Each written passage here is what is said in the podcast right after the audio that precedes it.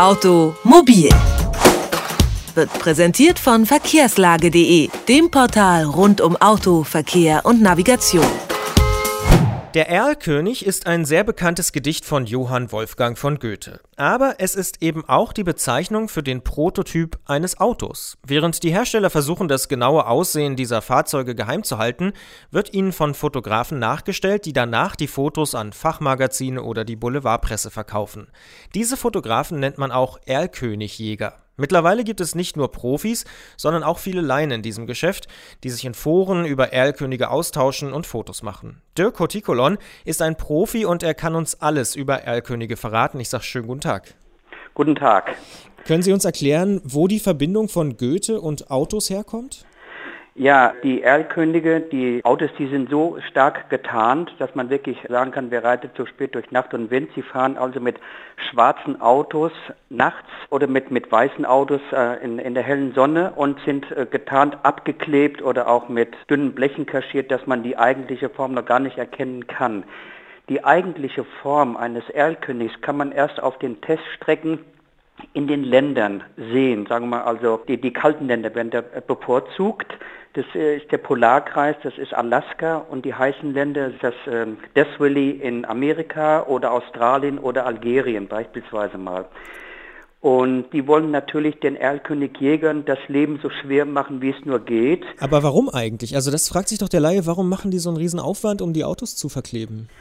Ein Beispiel. Sie kaufen einen VW, ein VW Golf fahren von dem Händler weg, kaufen sich noch eine Zeitung am Kiosk und sehen, dass in einem Jahr ein neues Auto kommt. Schon haben sie ein altes Auto gekauft. Da ärgert sich jeder Kunde darüber. Und die alten Autos werden dann natürlich nicht mehr so gut verkauft wie der Neuwagen. Das ist der einzige Grund. Es ist für die Firmen ein erheblicher Verlust, geben wir auch zu.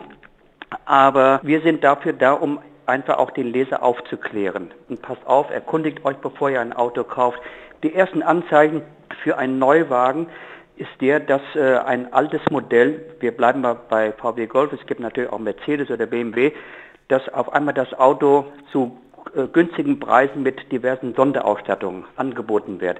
Da sagt man, hallo, die wollen die alten Wagen noch loswerden und stecken jetzt noch alles Mögliche da rein und versuchen die noch an den Käufer loszuwerden. Das ist der wahre Grund. Ist denn die Erlkönigjagd ein lohnendes Geschäft oder eher ein Hobby?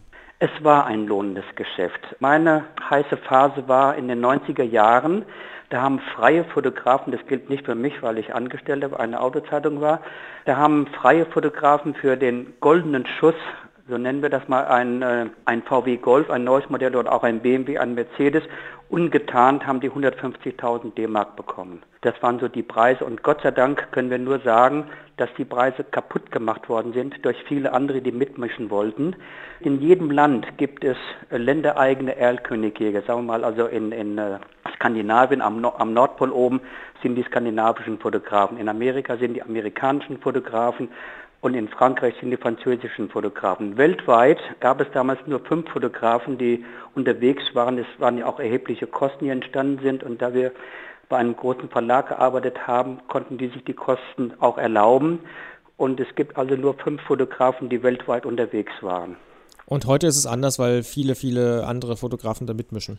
Ja, sie mischen mit und äh, machen natürlich auch die Industrie äh, völlig durcheinander und die wissen auch nicht mehr, wo sie noch aufpassen sollen. Und äh, wir haben also schon den Werkschutz von über 20 Personen am Polarkreis erlebt, die wirklich darauf bedacht sind, dass ein neuer BMW nicht äh, vorher veröffentlicht wird, bevor er offiziell vorgestellt wird. Jetzt wird ja um diese Erlkönige ein riesen Versteckspiel gemacht. Sie haben gesagt, sicher auch, weil es mittlerweile noch mehr Fotografen gibt. Wie ja. kann ich denn als Laie erkennen, dass gerade ein Erlkönig mich überholt auf der Autobahn oder passiert sowas nicht?